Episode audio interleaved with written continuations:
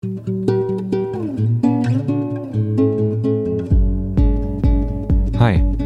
ich bin Oliver und das ist der Freihändig Podcast. Hallo und herzlich willkommen zu dieser Episode im Podcast. Schön, dass du wieder mit dabei bist. Ich habe heute Ulrich Dehner zu Gast. Hallo Ulrich, schön, dass du da bist. Hallo Oliver, vielen Dank für die Einladung. Ja, sehr gerne. Ähm, ich sage ein paar Worte äh, über dich und mhm. dann steigen wir ins Thema Introvision im Coaching ein. Ähm, du hast Psychologie studiert, hast über 40 Jahre Berufserfahrung als Therapeut, Trainer und Coach und bildest seit mehr als 25 Jahren Business Coaching aus. Auch über deine Dena Akademie, die du gegründet und ich glaube jetzt mittlerweile äh, abgegeben hast an deine Kinder. Ähm, und du bist Gründungs- und Vorstandsmitglied des DBVC, bei dem wir uns auch kennengelernt haben. Der DBVC ist ja der Deutsche Bundesverband Coaching, in dem wir unsere Profession als Coaches weiterentwickeln. Und genau. das, was ich interessant finde bei dir, ist, dass du den, ähm, das Intro, die Introvision im Coaching vertrittst als Methode mhm. und Buch rausgegeben hast, eine kleine Zusatzausbildung auch anbietest dazu. Und ja, ich bin neugierig, über diese Methode etwas zu erfahren, auch deine Erfahrung damit zu erfahren. Und bevor wir auf die Methode kommen, bin ich aber erstmal gespannt zu hören, was hat dich dazu gebracht, Coach zu werden? Ach, das war eigentlich relativ einfach. Ich habe über zehn Jahre psychotherapeutisch gearbeitet und Psychotherapeuten ausgebildet und aber dann nebenher angefangen, zwei Tage im Monat äh, Business Trainings zu machen mit einem Freund zusammen, der Unternehmer ist, also Maschinenbauer. Mhm.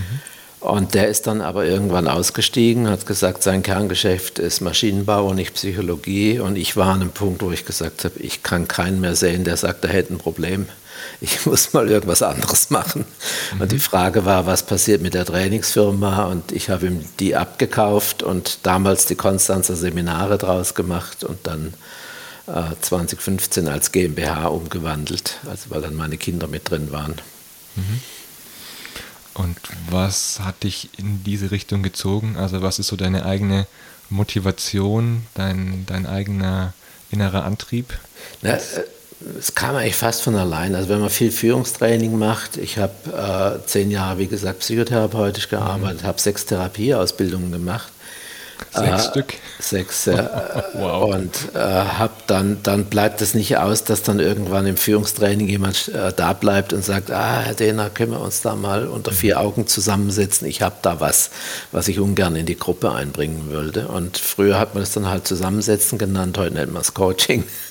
Und so bin ich eigentlich da reingekommen. Ich habe auch sehr gern immer ausgebildet, äh, habe aber nach zehn Jahren in der Transaktionsanalyse, wo ich ausgebildet habe, dann aufgehört und habe gesagt, ich würde gern nur noch Dinge ausbilden, die ich auch selber alle mache mhm. und nicht mehr nur Transaktionsanalyse. Und so kam es dann eigentlich zu den Coaching-Ausbildungen. Mhm. Wow, sechs Therapieausbildungen. Ähm, in welche Richtungen hast du dich da weitergebildet? Ah, das, das, ging schon los im Studium mit äh, Gesprächspsychotherapie nach Rogers, Verhaltenstherapie äh, und dann nach dem Studium Transaktionsanalyse gelernt, dann parallel eine Körpertherapieausbildung gemacht. Mhm äh, dann eine systemische Ausbildung bei Gunter Schmidt äh, gemacht, äh, dann äh, Hypno-Ausbildung bei den direkten Schülern von Ericsson mhm.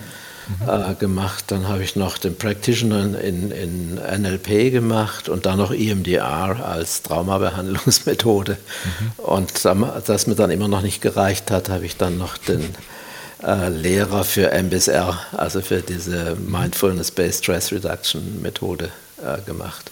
Mhm. Wow, spannend. Ne? Sehr, sehr viele Professionen durch, die es bei uns gibt in dem Bereich. Ja, ich sage immer, ich bin so ein, so ein Fortbildungsjunkie. Ich mhm. brauch, bin immer auf der Suche nach was Besserem. Mhm. Ja.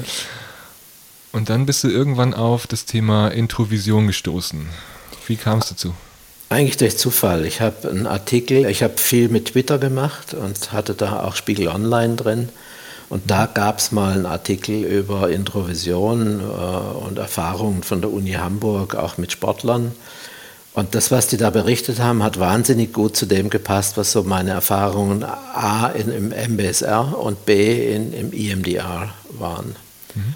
Und da bin ich ganz schnell äh, hellhörig geworden, habe gesagt, das habe ich gegoogelt, dann gab es, glaube ich, fünf oder sechs E-Mails, äh, äh, Homepages in ganz Dachraum. Äh, und ein davon war einigermaßen businessnah, die war natürlich am anderen Ende von Deutschland. Ich sitze ja in Konstanz und der saß in, in Cuxhaven. Mhm. Und dann habe ich dort für mich ein Coaching gemacht und ganz alte Themen benutzt wo ich in allen Verfahren dran gearbeitet habe, alles besser geworden, aber nicht wirklich gut. Und habe ich gesagt, das ist der Test. Mhm. Und das heißt, du hast die Erfahrung gemacht, mit Introvision sind die Themen dann gut. Ja, also das war eben, das hat mich völlig geflasht, was es in, innerhalb von 14 Tagen mit mir gemacht hat. Mhm.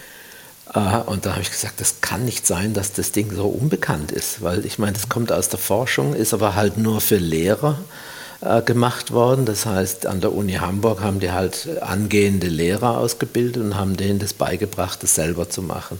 Und dann ist es halt bei denen geblieben, es ist nie weitergegangen. Und dann habe ich angefangen, die Methodik zu verändern, äh, weil ich gesagt habe, ich habe einen anderen Ansatz. Ich habe Business Coaching und wenn ich einem Manager sage, er muss jetzt erstmal vier Wochen lang Vorübungen machen, mhm. Äh, dann sagt er zwar ja, aber der kommt leider nie dazu. Mhm.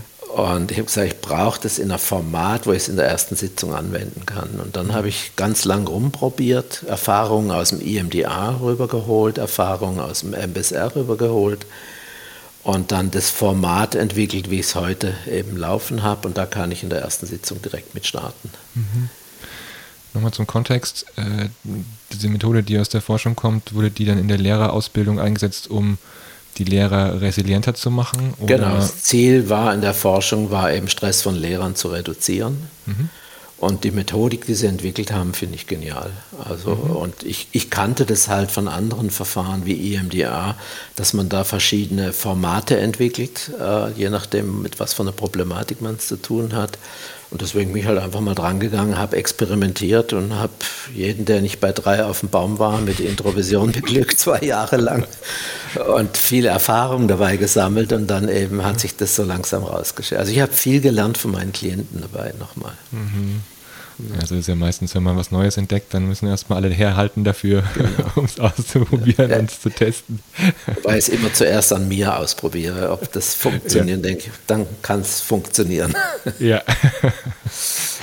ähm, erzähl etwas über die Methode. Ich bin nachher noch gespannt, von deiner, deiner eigenen Erfahrung zu hören, aber wie funktioniert Introvision im Coaching? Also das, der Punkt ist, also ich, meine Erklärung ist ein bisschen anders, als das die Hamburger erklären, das muss ich vielleicht dazu mhm. sagen. Ich erkläre es neuropsychologisch und da ist es einfach so, dass wenn wir Stress haben, ist eigentlich immer das limbische System beteiligt und auch die Amygdala, weil die schüttet die Stresshormone aus. Adrenalin, Cortisol kennen ja die meisten. Das heißt, wenn ich so eine beinahe Unfallsituation habe, schießt es halt warm rein und das ist mhm. das Adrenalin und das kennt eigentlich jeder. Ähm, und die, die Schwierigkeit ist, dass die, das limbische System nicht nur auf reale Gefahren, also fürs Leben, äh, reagiert wie so eine Unfallsituation, sondern auch auf psychische Bedrohungen reagiert mhm. und wahnsinnig leicht halt zu programmieren ist.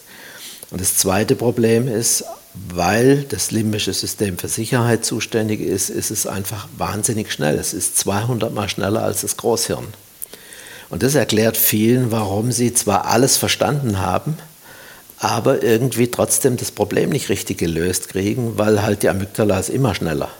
Mhm. Äh, das heißt, ich mit, mit äh, vielen Therapien und Selbsterfahrung komme ich vielleicht so weit, dass ich schneller wieder aus dem Loch rauskomme, mhm. Äh, weil ich jetzt viel verstanden habe. Aber bis der Verstand einsetzen kann, dauert meistens eine Weile.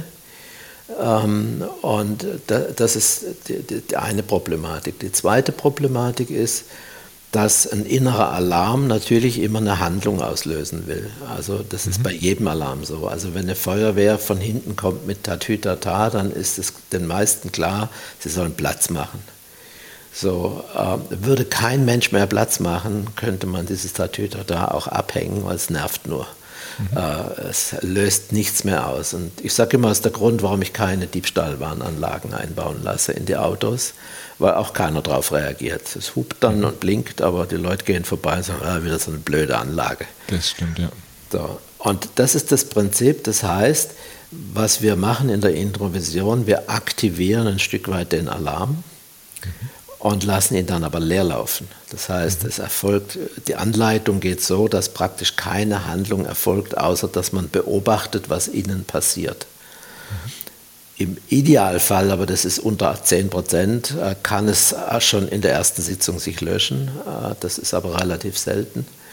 Ähm, aber wenn dann, ich, ich nehme die auf, also die Anleitung nehme ich auf mhm. per, per iPhone und schicke es den Leuten. Und damit sollen sie dann täglich sitzen. Das sind so sieben bis zehn Minuten etwa, äh, geht eine Übung. Und dann ist in der Regel nach einer Woche bis drei Wochen äh, ist der Alarm gelöscht, was mhm. wirklich zu Irritation führen kann, weil die Leute dann in Situationen, wo sie vorher höchst gespannt waren, plötzlich tief entspannt sind und sagen, wie geht denn das jetzt? Mhm. Aber es geht nur dadurch, dass der Alarm nicht mehr anspringt, nicht mehr triggerbar ist. Mhm. Gerade wenn Menschen lange mit diesem Alarm gelebt haben, sind sie ja auch gewohnt, dass er da ist. So ist diese es. neue Lehre oder diese neue Situation kann dann auch erstmal ja. verunsichern, kann ich mir vorstellen. Ähm, oder erstmal Irritation hervorrufen. Und, und, manche von diesen Alarmen, die kommen halt, sagen wir mal, aus der Kindheit schon und sind da mhm. schon installiert worden. Ähm, aber manche davon sind auch erst heute installiert worden. Also mhm. ich kann es am Beispiel machen. Mhm. Äh, Geschäftsführer kommt auf mich zu und hatte eine schwierige Situation. Man hat eine, eine Fusion gemacht und erstmal beide Geschäftsführer beibehalten. Und der andere war hochintrigant und hat versucht, ihn abzuschießen, ist aber über die eigene Intrige gestolpert und ist entlassen worden. Das Problem war nur, er war ein enger Buddy vom Aufsichtsrat. Mhm. Und der Aufsichtsrat kam dann im Vier-Augen-Gespräch auf ihn zu und sagt, äh, er hätte jetzt nichts dagegen, wenn er sich mal einen anderen Job suchen würde. Obwohl er dann allein sehr erfolgreich diese Fusion gemanagt hat. Und er sagte mir dann, ab diesem Zeitpunkt, wenn der Mann nur den Raum betritt, äh, verliert er seine Souveränität. Mhm. Und wenn er die E-Mail liest und hat nur die Adresse, hat noch gar nicht den Betreff gelesen, ist er schon in Höchstspannung. Dann habe ich gesagt, ja, das ist typisch für solche Alarme, da kann man was tun. Dann haben wir genau eine Sitzung gemacht. Er hat sich die Aufnahme anscheinend fünf bis sechs Mal noch angehört, also eine Woche etwa. Und dann kam er auf mich zu und hat mich gefragt, ob das eigentlich Voodoo ist, was ich mache. da habe ich gesagt, wieso? Nee, es kommt aus der Wissenschaft, es ist kein Voodoo, was ist denn mhm. passiert? Mhm. Ja, er hätte jetzt den ganzen Nachmittag und Abend sei er neben diesem Mann am Tisch gesessen bei einer Veranstaltung und er sagt, ich wusste noch nicht mal mehr, was mein Problem war. Ich mhm. konnte völlig normal mit dem umgehen. Wie geht sowas? Sage ich, das ist der Unterschied zwischen vorher war der Alarm an und jetzt mhm. ist er aus. Sie haben ja nicht generell ein Problem mit Menschen umzugehen, sondern der eine löst halt den Alarm aus. Mhm. Spannend. Ähm, wie ging es dir beim ersten Mal, wie du die Methode ange angewendet hast? Was ist bei dir passiert? Bei mir selber. Mhm. Ähm, ja, ich fand es spannend. Also der, ich hatte da einen Coach, der hat darauf bestanden, dass wir gleich zwei Tage Coaching machen. Im Nachhinein mhm. würde ich mhm. sagen, ein halber Tag jetzt auch getan. äh, aber ist okay, also weil es war einfach eine, eine, eine, gute Erfahrung. Es war währenddessen war es gut. Ich meine, ich habe schon viel an dem Thema gearbeitet gehabt. Mhm. Ähm, das waren einfach auch so Auftrittsängste und sowas. Also mhm. ich, ich wäre ganz früher, so nach dem Studium wäre ich lieber gestorben, als vor, einer, vor auf einem mhm. Kongress irgendwas zu sagen oder so. Mhm. Oder vor einer Gruppe aufzutreten. Und es war natürlich alles viel besser geworden. Ich war viel auf Kongressen, aber es war immer noch mit Spannung verbunden und bestimmte Dinge habe ich nicht gemacht, wie zum Beispiel meine Arbeit vorführen. Also live mhm. was zu machen. Mhm. Ähm, und das war danach kein, kein Thema mehr. Äh, ich habe dann auf dem Coaching-Kongress live online mit einer Frau gearbeitet. Da waren 80, 80 Leute drin, meine ganzen Ausbilderkollegen aus dem Verband mit dabei. Äh, und der Gedanke war dann nur noch, ja gut, das kann schon sein, dass es mit der nicht funktioniert, aber dann müssen wir halt drüber reden, warum es nicht funktioniert. Aber es war kein inneres Erschrecken mehr, so nach dem Motto, was ist, wenn das, wenn das jetzt nicht funktioniert. Und da habe ich es einfach ganz stark gemerkt, was da passiert. Und das hat mich dann so begeistert, dass ich gesagt habe, ah, das muss man unbedingt bekannt machen, das geht gar nicht anders. Äh, und habe dann damals einen Blog gemacht dazu, zu dem Thema, habe dann ähm, auf ganz vielen Kongressen, TA-Kongresse, Coaching-Kongresse äh, habe ich das bekannt gemacht. Ähm, hatte darüber dann auch eine Einladung bei Daimler, wo ich auch im Coaching-Pool drin bin, ähm, dort mal auf einem Coaching-Tag was zu machen. Da gibt es auch ein Video bei uns auf der Homepage. Mhm. Ähm, ja, und so habe ich dann versucht, das mehr oder mehr bekannt zu machen. Inzwischen haben wir schon eine ganze Menge Leute ausgebildet, äh, als Zusatzausbildung einfach. Mhm. Mhm. Lass uns mal noch ein Stück mehr in die Methode einsteigen. Mhm. Ähm, du hast ja gesagt, äh, es geht darum, den Trigger zu finden oder den Trigger auch ein Stück weit zumindest auszulösen. Ich glaube, so genau. waren deine Worte. Ähm, wie funktioniert das? Also das ist der, der schwierigste Teil. Die, die, das reine Durchführen der Introvision ist nicht besonders schwierig, ähm, aber die Diagnostik kann schwierig sein. Ähm, das eine ist, ich muss erstmal herausfinden, was vermeidet derjenige.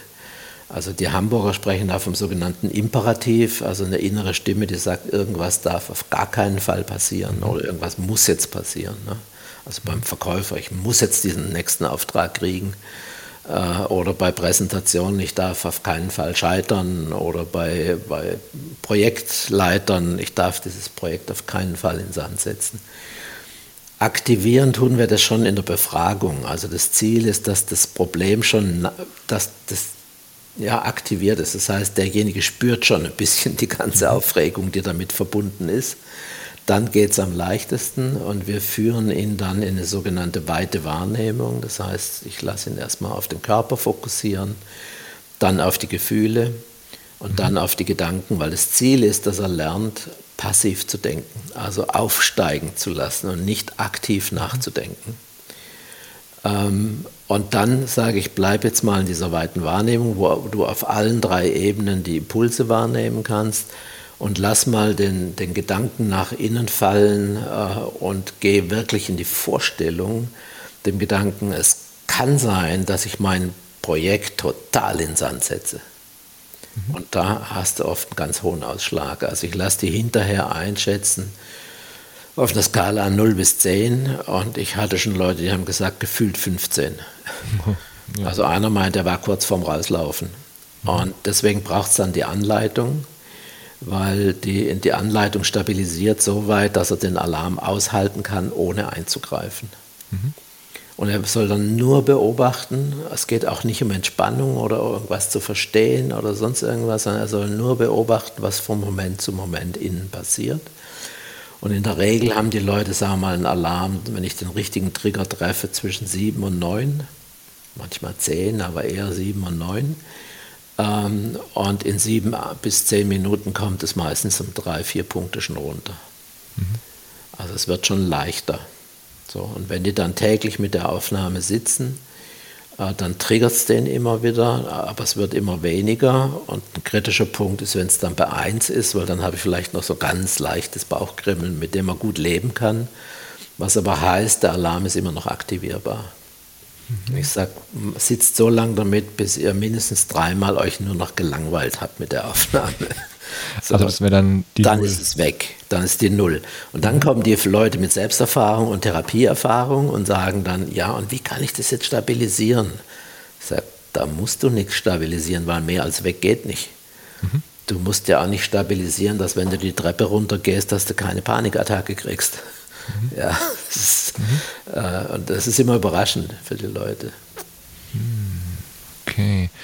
Wie würdest du es abgrenzen, weil du gerade schon von Therapie gesprochen hast, wie würdest du es abgrenzen zu auch, ich sag mal, traumatischen Erlebnissen, Dinge, die jetzt eher ein Therapiefall wären? Gibt es da für dich eine Abgrenzung, dass du auch sagst, eigentlich, das sollte nicht vorkommen? Oder? Eigentlich kaum. Also es ist eher so rum, dass ich sage, wenn jemand wirklich ein echtes Traumata hinten dran hat, dann würde ich ihn nicht im Coaching behandeln, weil Coaching einfach das falsche Setting ist. Der braucht ja. die Möglichkeit, dass er seinen, Coach, seinen Therapeuten täglich erreichen kann, wenn irgendwas ist.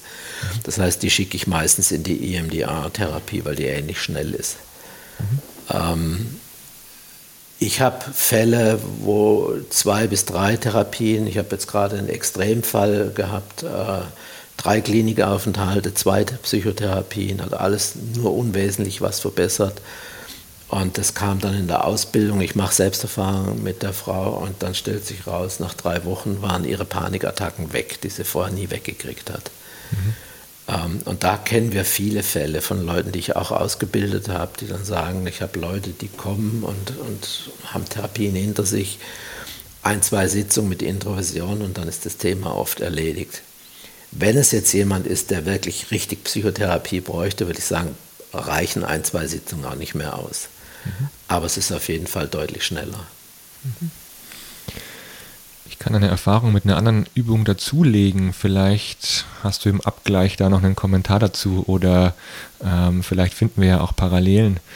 Ähm, ich habe diese Übung nämlich äh, aus der Neurowissenschaft äh, auch gefunden und äh, bei der Übung geht es darum, dass man erst auch in eine offene Wahrnehmung geht also erst Körperwahrnehmung aktiviert, auf den Atem achtet, Gedanken, Gefühle, ähm, erstmal im Hier und Jetzt ist und dann aus, man sammelt am Anfang mit dem Klienten drei oder vier negative Erfahrungen, mhm. die derjenige gemacht hat ähm, und er, derjenige aktiviert eine negative Erfahrung, mhm. geht voll hinein ins Erleben dieser Situation für 60 Sekunden, dann ist ein harter Cut da, ähm, um wieder kurz im Hier und Jetzt zu sein und einen Übergang zu schaffen zu einer positiven ähm, Erfahrung. Hat man auch drei bis vier gesammelt.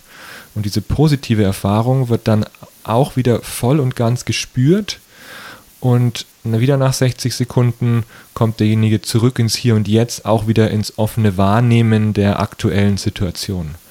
Und ähm, in der, bei der Methode ist dann die Logik so aufgebaut, dass über Wochen hinweg dann die Exposition zu der negativen Erfahrung reduziert wird und die positive Erfahrung wird verlängert. Das, das ist, heißt. Das ist von Professor Roth, ne? Die, richtig, genau. genau. und er geht ja davon aus, dass man es nur überschreiben kann. Mhm. Äh, wir gehen inzwischen davon aus, dass, dass sich es wirklich löscht. Mhm. Äh, weil das Überschreiben, weil das ist ein Verlernen. Ne? Also ich, mhm. und es braucht halt Wochen. Und bei der Introvision ist die ist einfach wahnsinnig schnell, weil du hast oft schon nach der Sitzung schon erste Reaktionen. Mhm. Dass Leute anders agieren, anders sich fühlen mhm. und bis es halt ganz runter ist, kann es im Extremfall bis drei Wochen gehen, wenn sie es wirklich täglich machen. Mhm. Aber länger habe ich eigentlich so gut wie nie. Mhm. Ähm, das ist nämlich das Spannende, weil bei der anderen Methode habe ich es ähnlich erlebt im Coaching, dass dann äh, gar nicht mehr über das Thema gesprochen wird, das in dieser problematischen Situation auftaucht, sondern derjenige einfach im Alltag anders agiert. Genau. Und auf einmal sagt, ja, ja, dieses Mal bin ich dann auf einmal in der Klausur aufgestanden, habe ein Thema für die gesamte Organisation äh, konfrontiert und besprochen und dementsprechend äh, war es spannend dann äh, denjenigen erstaunt zu sehen, dass er einfach anders agiert hat, ohne jetzt mhm. ähm, bewusst sich zu aktivieren. Ja, das war, war Ein bisschen das, was wir in der Hypno als Ressourcentransport zum Beispiel nennen. Ja. Da mhm. haben wir ganz ähnlich in einem leichten Trancezustand. Ähm, das funktioniert oft für einzelne Situationen, während die Introvision, ich habe ich einfach die Erfahrung, dass die in alle möglichen Richtungen strahlt. Also mhm. wir, wir, machen das für ein berufliches Problem und die Leute erleben plötzlich privat, dass sie sich besser abgrenzen, dass mhm. äh, anders auftreten äh, und und und. Ähm, weil natürlich ist das immer noch eine Art von Eingreifen. Also wenn meine Theorie da richtig ist, dass es eben darum geht, den Alarm zu aktivieren, aber eben nicht mehr einzugreifen. Also nichts wegzumachen, sondern es einfach zuzulassen, ähm, dann ist das eben immer noch eine Form von Eingreifen, genauso wie positives Denken. Mhm. Mhm. Und ich erkläre es halt oft auch nochmal von der Transaktionsanalyse her, da unterscheiden wir ja die verschiedenen Ich-Zustände, also Eltern-Ich, Erwachsene-Ich und Kind-Ich. Und ich sage, eigentlich sind die meisten dieser Dinge, ist, die sitzen im Kind-Ich. Da sind Ängste da, dass irgendwas mhm. passiert, da ist das da gibt es irgendeinen verletzten Kindanteil, der nie wirklich versorgt worden ist. So, und die Tragik ist eben, dass wenn wir es selber machen könnten, nämlich als Erwachsene, es nicht tun, weil wir nämlich in Kontakt kämen mit diesen ganzen unangenehmen Gefühlen. Mhm. Na, also wenn ich jetzt meine eigene Geschichte nehme, würde ich sagen, so am Anfang, wie ich meine ersten Workshops gemacht habe, unter Höchstspannung, Dann war da der erwachsene Ulrich und hinten dran stand der kleine Ulrich, zupft ihn am Bein, sagt, du, ich habe Panik, lass uns abhauen. Mhm. So, was macht man? Man will ja irgendwie die Situation bewältigen, also sagt man, verpiss dich oder ich fange an positiv zu denken oder ich atme mhm. dich weg. Das sind alles Eingreifen, aber ich schicke ihn wieder in die Wüste. Und äh, die Introvision ist, ich nehme ihn auf den Schoß und sage, okay, was ist denn los? Ich mache seine Angst nicht weg. Mhm. Sondern die darf sein und dadurch fange ich an, eine höhere Selbstakzeptanz zu entwickeln mit mir und diesen Ängsten. Und gleichzeitig dadurch, dass ich sie integriere, statt abzuspalten, ähm, kann eine schnelle Nachentwicklung stattfinden oder Heilung stattfinden, sodass der verletzte Teil geheilt ist und dann so als verletzter Teil auch nicht mehr triggerbar ist. Das ist so meine Erklärung von der Transaktionsanalyse her. Und das erklärt aber auch, warum das Eingreifen eben oft so schlecht ist. Das ist das, was Eltern auch falsch machen oft. Mhm. Dass sie ihren Kindern die Gefühle absprechen. Es tut schon nicht mehr weh. Hey, das mhm. blutet, da tut's weh. Ja, da muss ich ihm nicht sagen, das tut nicht mehr weh. Da hilft viel mehr, wenn man sagt, boah, das tut aber echt weh. Ne? Und ist dabei und das Kind fühlt sich angenommen mit seinem Schmerz. Ansonsten mache ich ihn halt einfach weg. Und da gucke ich inzwischen sehr genau drauf. Und eben analysieren ist eben auch eine Form von Eingreifen. Mhm. Das ist alles verständlich, weil es natürlich in der Situation hilft. Aber es führt aus meiner Sicht letztlich dazu, dass der, dass der Alarm bestätigt wird. Dann, äh, und in dem Fall, den du jetzt geschildert hast, wird er halt nachher überlagert. Mhm. Ich meine, so arbeitet ja auch die Verhaltenstherapie ein Stück weit, aber die hat ja doch, doch verdammt viele Rückfälle wenn man jetzt nicht gerade sich auf gefälschte Studien mhm. äh, konzentriert. Mhm. Also das mit der Auftrittsangst äh, kann ich total gut nachvollziehen in den ersten Seminaren direkt nach dem Studium. Ja. Die, die war bei mir auch äh, sehr, sehr groß vorhanden. Ja. Ähm, und ich kann es total nachvollziehen, was du gesagt hast, mit dem Wegschieben oder dann nicht drauf hören. Das, äh, da kann man ja dann in den Jahren danach dann auch nochmal im Nachhinein für sich sorgen. Und wenn der Alarm gelöscht ist, dann löst auch der Gedanke, es könnte schief gehen, nichts mehr aus. Mhm. Dann, ich, dann kann ich im Erwachsenen nicht damit umgehen. Sage ich, ja, klar kann es schief gehen, dann lass mal überlegen, wie wir es verhindern oder was wir tun können. Aber es löst nicht mehr dieses Erschrecken aus. Es könnte ja auch schief gehen. Mhm. Ja. Schon spannend. Es berührt ja auch äh, ganz allgemein unsere, unsere, unseren Umgang mit negativen, unbequemen Gefühlen genau. und der Art und Weise, wie wir auch im Hier und Jetzt damit umgehen. Genau. Um sie ähm, bei einer, weil wir machen ja weiterhin auch Erfahrungen, die vielleicht Stress auslösen, die vielleicht auch für uns genau. nicht gut waren in der Situation oder wir sie als nicht gut bewerten im Nachhinein.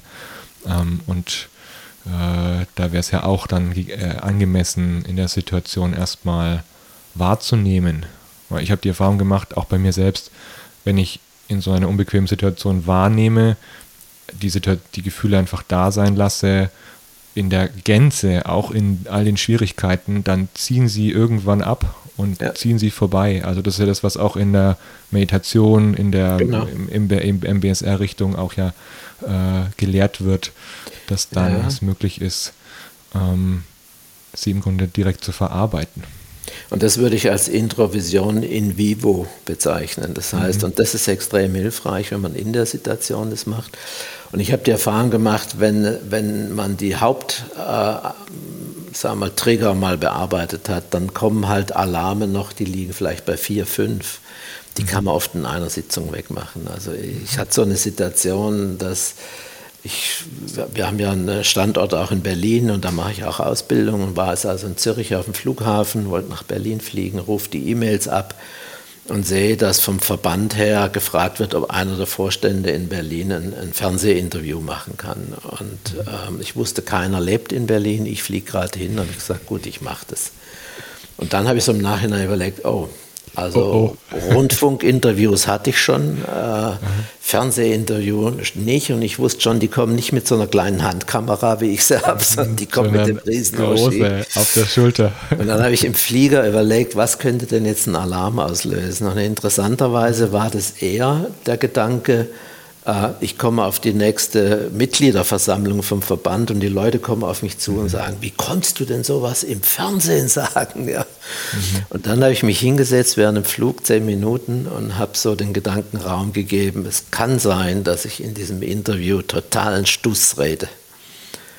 Und da hat man so einen Fünfer-Alarm und der kam aber auf Null runter und im Interview war ich entspannter als die Fernsehleute, weil die hatten Technikprobleme. da fiel erst das Mikro aus, dann, äh, dann der Kopfhörer und, äh, und ich habe gesagt, ja, ich habe ein Mikro da, kann ich euch geben? Ah ja, das wäre mhm. gut.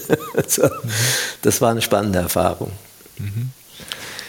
Und es gibt halt vielleicht noch was, es gibt noch ein Problem mit, mit, der, mit der Amygdala. Sie reagiert, also der reicht, also dem limbischen System reichen eigentlich 10 bis 15 Prozent Übereinstimmung mit der Originalsituation. Mhm.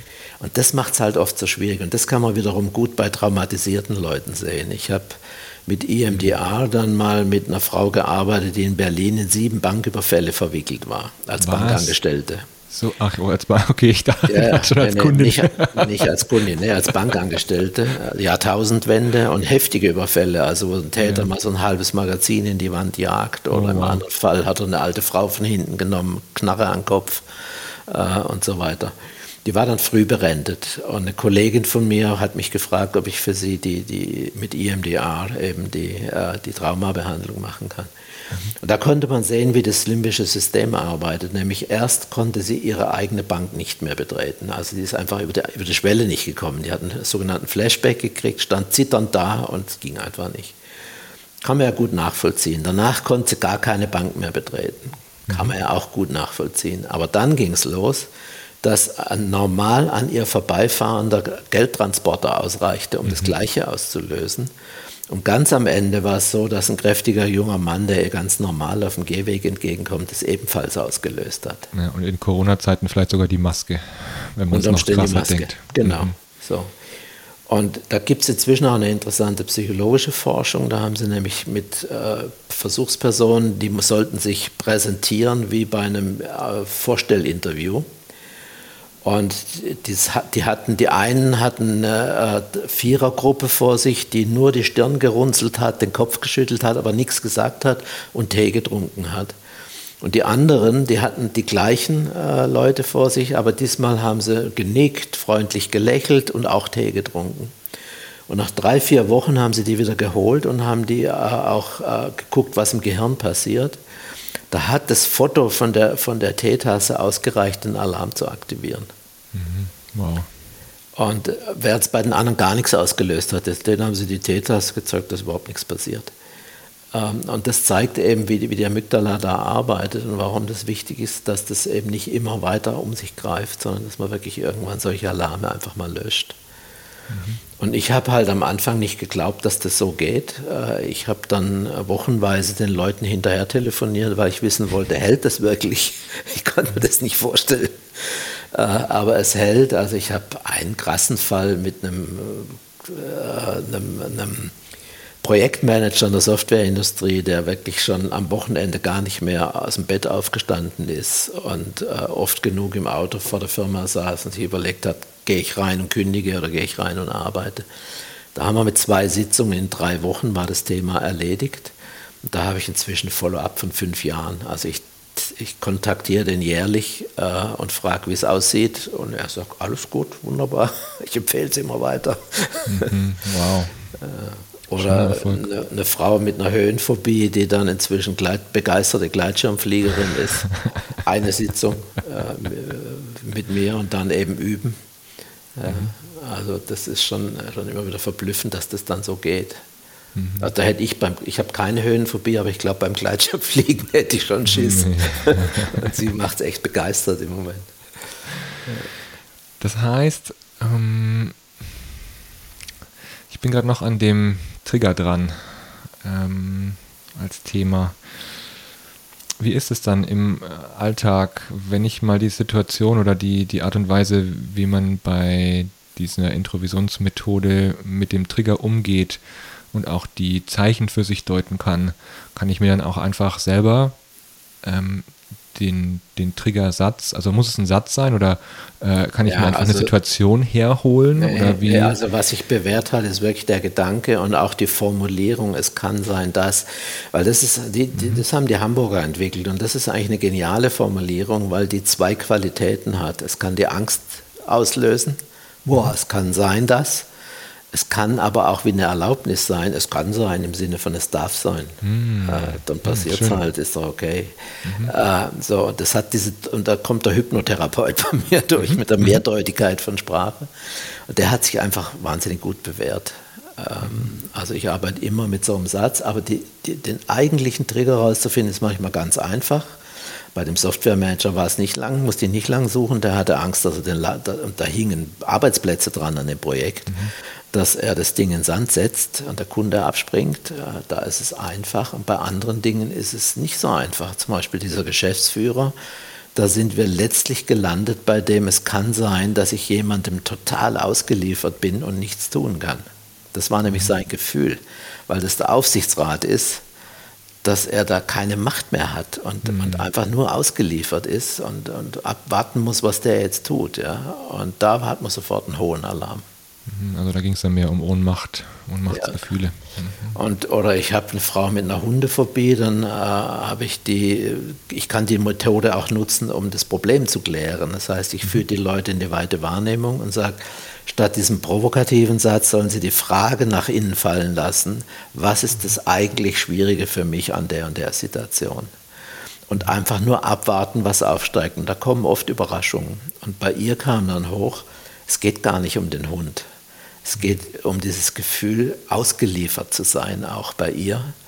Äh, nämlich sie hatte so das Bild, ein großer Hund steht vor ihr, sie mit dem Rücken an der Wand und weit und breit kein Herrchen oder Frauchen zu sehen.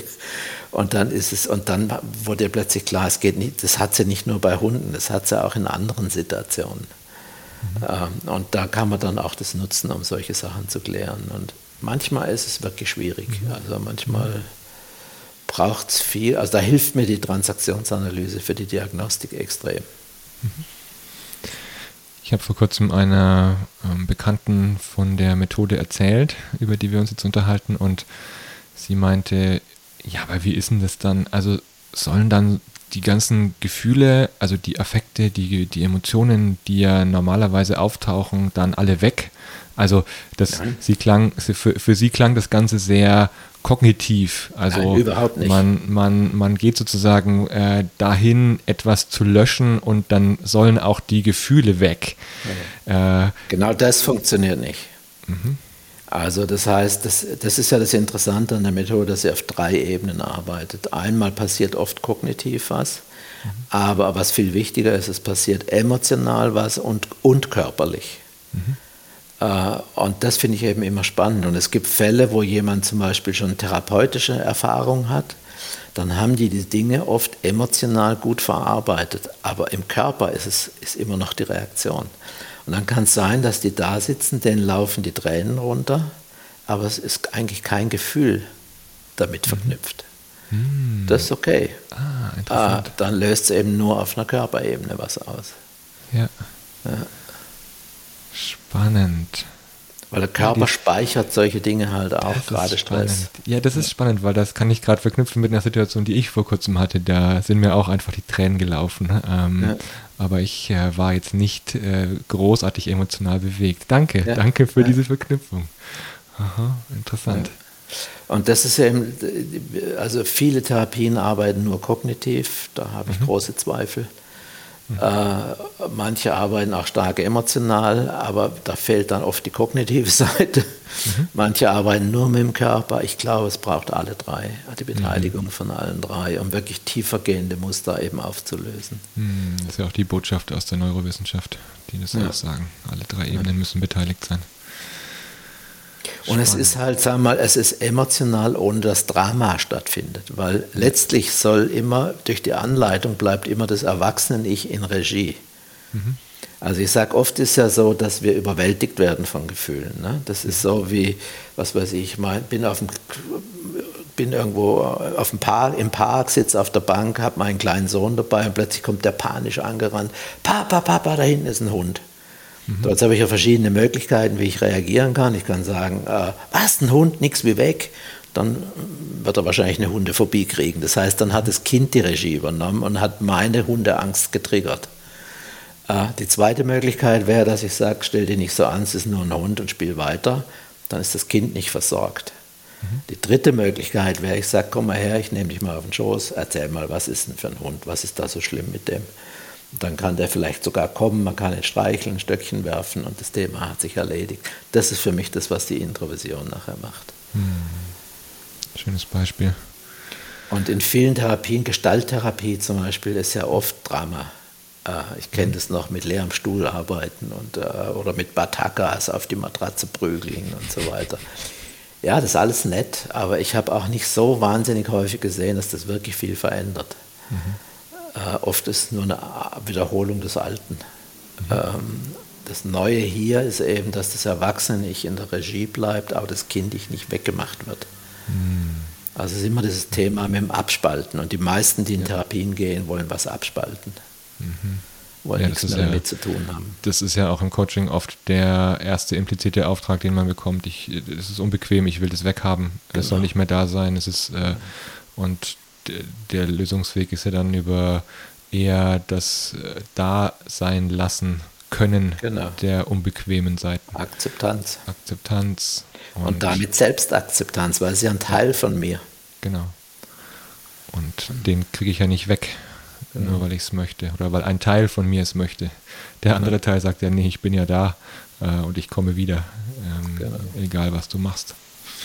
Hm. Wie ist es jetzt, wenn jemand die Methode anwenden möchte? Braucht der deine, die, die Zusatzausbildung bei dir? Äh, wie, wie, würdest du es abgrenzen? Also, also so, wir haben ja zwei Bücher darüber geschrieben. Eins ist eher für die Laien, das ist dieses mhm. Introvision, äh, die Kunst ohne Stress zu leben, ein Taschenbuch. Und wir haben eins äh, geschrieben, das heißt einfach Introvision Coaching im, im Manager Seminar Verlag. Das ist eigentlich für die Coaches und für die Psychotherapeuten gedacht. Ich hatte einen Teilnehmer in meiner Coaching-Ausbildung, der hat nur aufgrund dieses zweiten Buchs äh, mit seiner Frau die Flugangst bearbeitet. Auch eine Sitzung. Dann sind sie nach England geflogen und er war völlig geflasht, dass als dann es über England mit den Turbulenzen losging, sie einfach eingeschlafen ist. also der hatte also kein Training, also außer unserer Coaching-Ausbildung, aber kein Training in Introvision. Also wir haben da eine Anleitung drin. Äh, wenn jemand wirklich damit arbeiten will, würde ich aber empfehlen, äh, diese Zusatzausbildung zu machen. Das sind dreimal zwei Tage, also ist auch kein, kein Hexenwerk, äh, weil wir da natürlich eine sehr klare, stufenweise Anleitung machen durch den gesamten Prozess und wo die Leute dann halt merken, die größere Schwierigkeit ist halt wirklich die Diagnostik. Also mhm. dieses Rausfinden, wie muss der Satz formuliert sein, damit er wirklich den, den richtigen Alarm triggert. Mhm. Und es klingt so, als ob du es für dich verinnerlicht hättest. Auch für dich selbst so ja. in, in die Eigen, äh, Innenschau zu gehen. Ja, ich, hab, ich meditiere halt häufig und mache das mhm. manchmal zum Teil der Meditation zum Einstieg, dann auch mal eine Introvision. Hm, interessant. Ähm, zu verknüpfen. Ja. Mhm. Mhm. Schön. Und ich Gibt's finde, noch? sag mal, seit ich Introvision mache, ist die beste Zeit in meinem Leben. War noch nie so entspannt wie das seitdem. Für dich persönlich? Ja, für äh, mich persönlich. Äh, wie schön. ja, Glückwunsch. Ähm, ja, danke. Das ist ja toll, wenn man zu so, einem, zu einer ja. Situation kommt. Und hm, gibt es noch andere Methoden, bei denen du sagen würdest, die sind auch so ja, für die, Traum, für die Traumabehandlung würde ich sagen, äh, ist es wirklich tatsächlich EMDA. Also da habe ich beste Erfahrung. Also diese, diese Frau mit den Banküberfällen, das waren nachher zwei Sitzungen. Äh, mhm. die, aber ich brauche halt einen entsprechenden Rahmen, deswegen mache ich das nicht mit äh, heute im, im Coaching. Ich habe mhm. keine therapeutische Praxis mehr. Ja. Und ich hatte einmal in einer Ausbildungsgruppe eine Frau, die schon beim Erzählen vom Problem angefangen hat zu hyperventilieren. Mhm. Und dann habe ich das erstmal gestoppt und habe dann gefragt, ob es dann ein Trauma im Hintergrund gibt. Und es gab eins, sie war als Kind von anderen Kindern in der Erdhöhle verschüttet worden. Mhm. Und das kam halt total hoch. Und habe ich gesagt, da ist jetzt hier erstens Ausbildung, das ist nicht der richtige Rahmen dafür. Äh, ich empfehle dir, such dir einen EMDA-Therapeuten. Ich gebe den Leuten dann immer die die Verbandsadresse ähm, und sagt, äh, die Leute haben alle mindestens eine Psychotherapieausbildung plus EMDA als Zusatzausbildung. Mhm. Und so ähnlich verstehen wir uns im, im, in der Introvision. Wir erwarten für die Ausbildung, weil es zum Teil halt schon sehr tiefgehend und, und emotional werden kann, dass die Leute mindestens eine, eine, eine äh, Coaching-Ausbildung haben äh, oder eine Psychotherapie-Ausbildung haben. Mhm.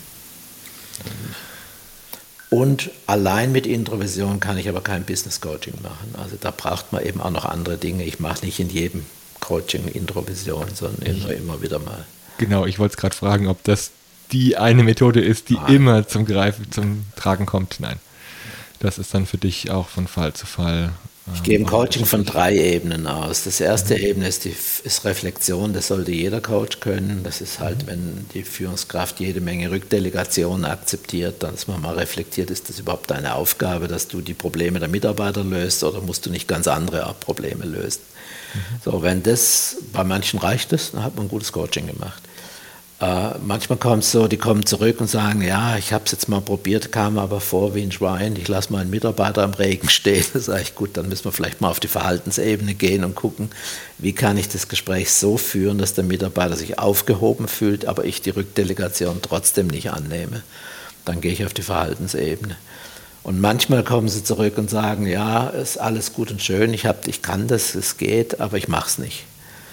Ich, da haben wir irgendwelche tiefergehende Blockaden. Mhm. Und da ist Introvision meistens das Thema, weil da ist fast immer irgendwie ein, ein Stressmoment dabei oder ein Alarm äh, mhm. mit beinhaltet. Mhm. Spannend. Danke. Danke für den Überblick und auch deine Einblicke in die Ergebnisse und deine Erfahrungen mit Introvision.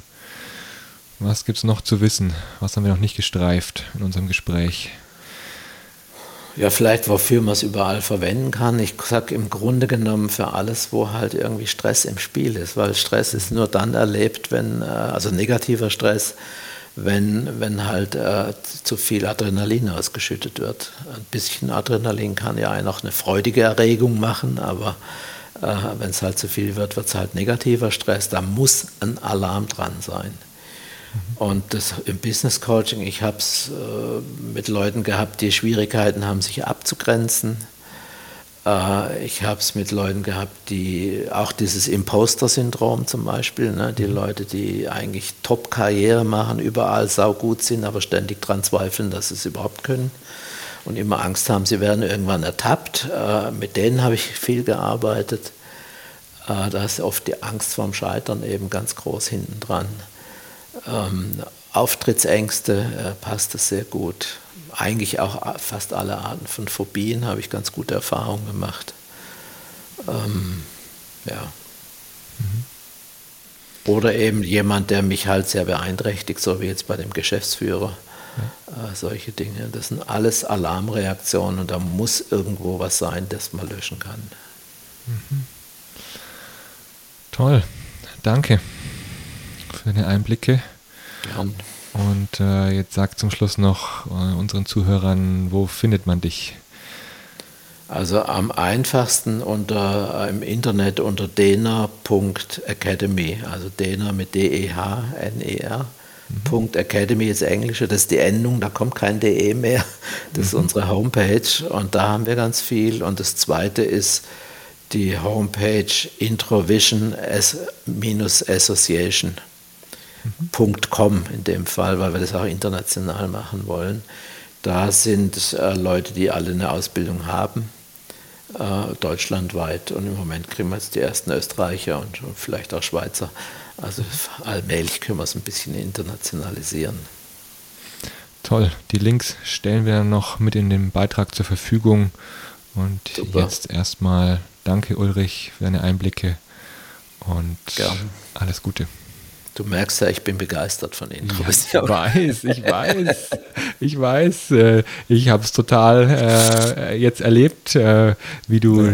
die Methode auch feierst und ja. äh, einfach auch äh, hochhältst, weil du, ich schätze mal, so gute Erfahrungen damit gemacht hast. Ja, und das Verrückte ist, es springen nur wenige Leute drauf an. Also ich so viele, mhm. so viele Workshops schon gemacht, äh, ja, vielleicht 10 Prozent. Mhm. Die anderen finden es spannend, aber glauben nicht dran oder keine Ahnung. Wobei wir haben inzwischen über zehn Jahre Erfahrung. Also mhm. äh, es ist nicht so, dass das eine Eintagsfliege ist. Ja, da könnte man jetzt nochmal auf den Punkt eingehen, dass äh, oft ja den Methoden auch eine Wirkung nachgesagt wird, die vom Anwender oder von demjenigen, der sie auch präsentiert, für wirkungsvoll befunden werden. Mhm. Das ist ja auch manchmal etwas, was so eine Ursache-Wirkung ja, hat. Suggestiv und, dann, ja. ja. und, und du stehst voll hinter der Methode und hinter dieser äh, Art und Weise dann Trigger zu verändern und kannst es dementsprechend auch vielleicht verkörpern. Für jemand anderen, der da nicht dran glaubt, wäre die Methode vielleicht auch nicht wirkungsvoll. Ähm, als Hypothese. Ähm, oder er wäre überrascht, was es mit ihm macht. Oder so, genau. Das wäre mal, das müsste man mal ausprobieren. ja. Vielen Dank. Danke dir. Alles Gute. Bis dann. Ciao. Ciao.